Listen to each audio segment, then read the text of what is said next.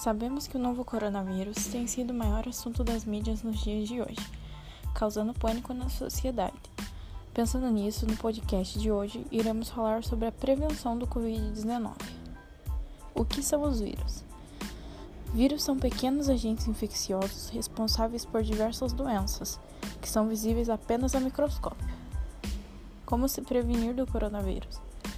Lavar as mãos frequentemente, usar o cotovelo para cobrir quando tossir ou espirrar, manter uma distância segura e respeitar a quarentena.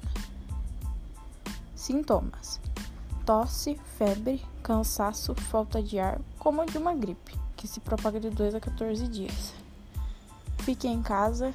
Se apresentar sintomas, procure um hospital mais próximo.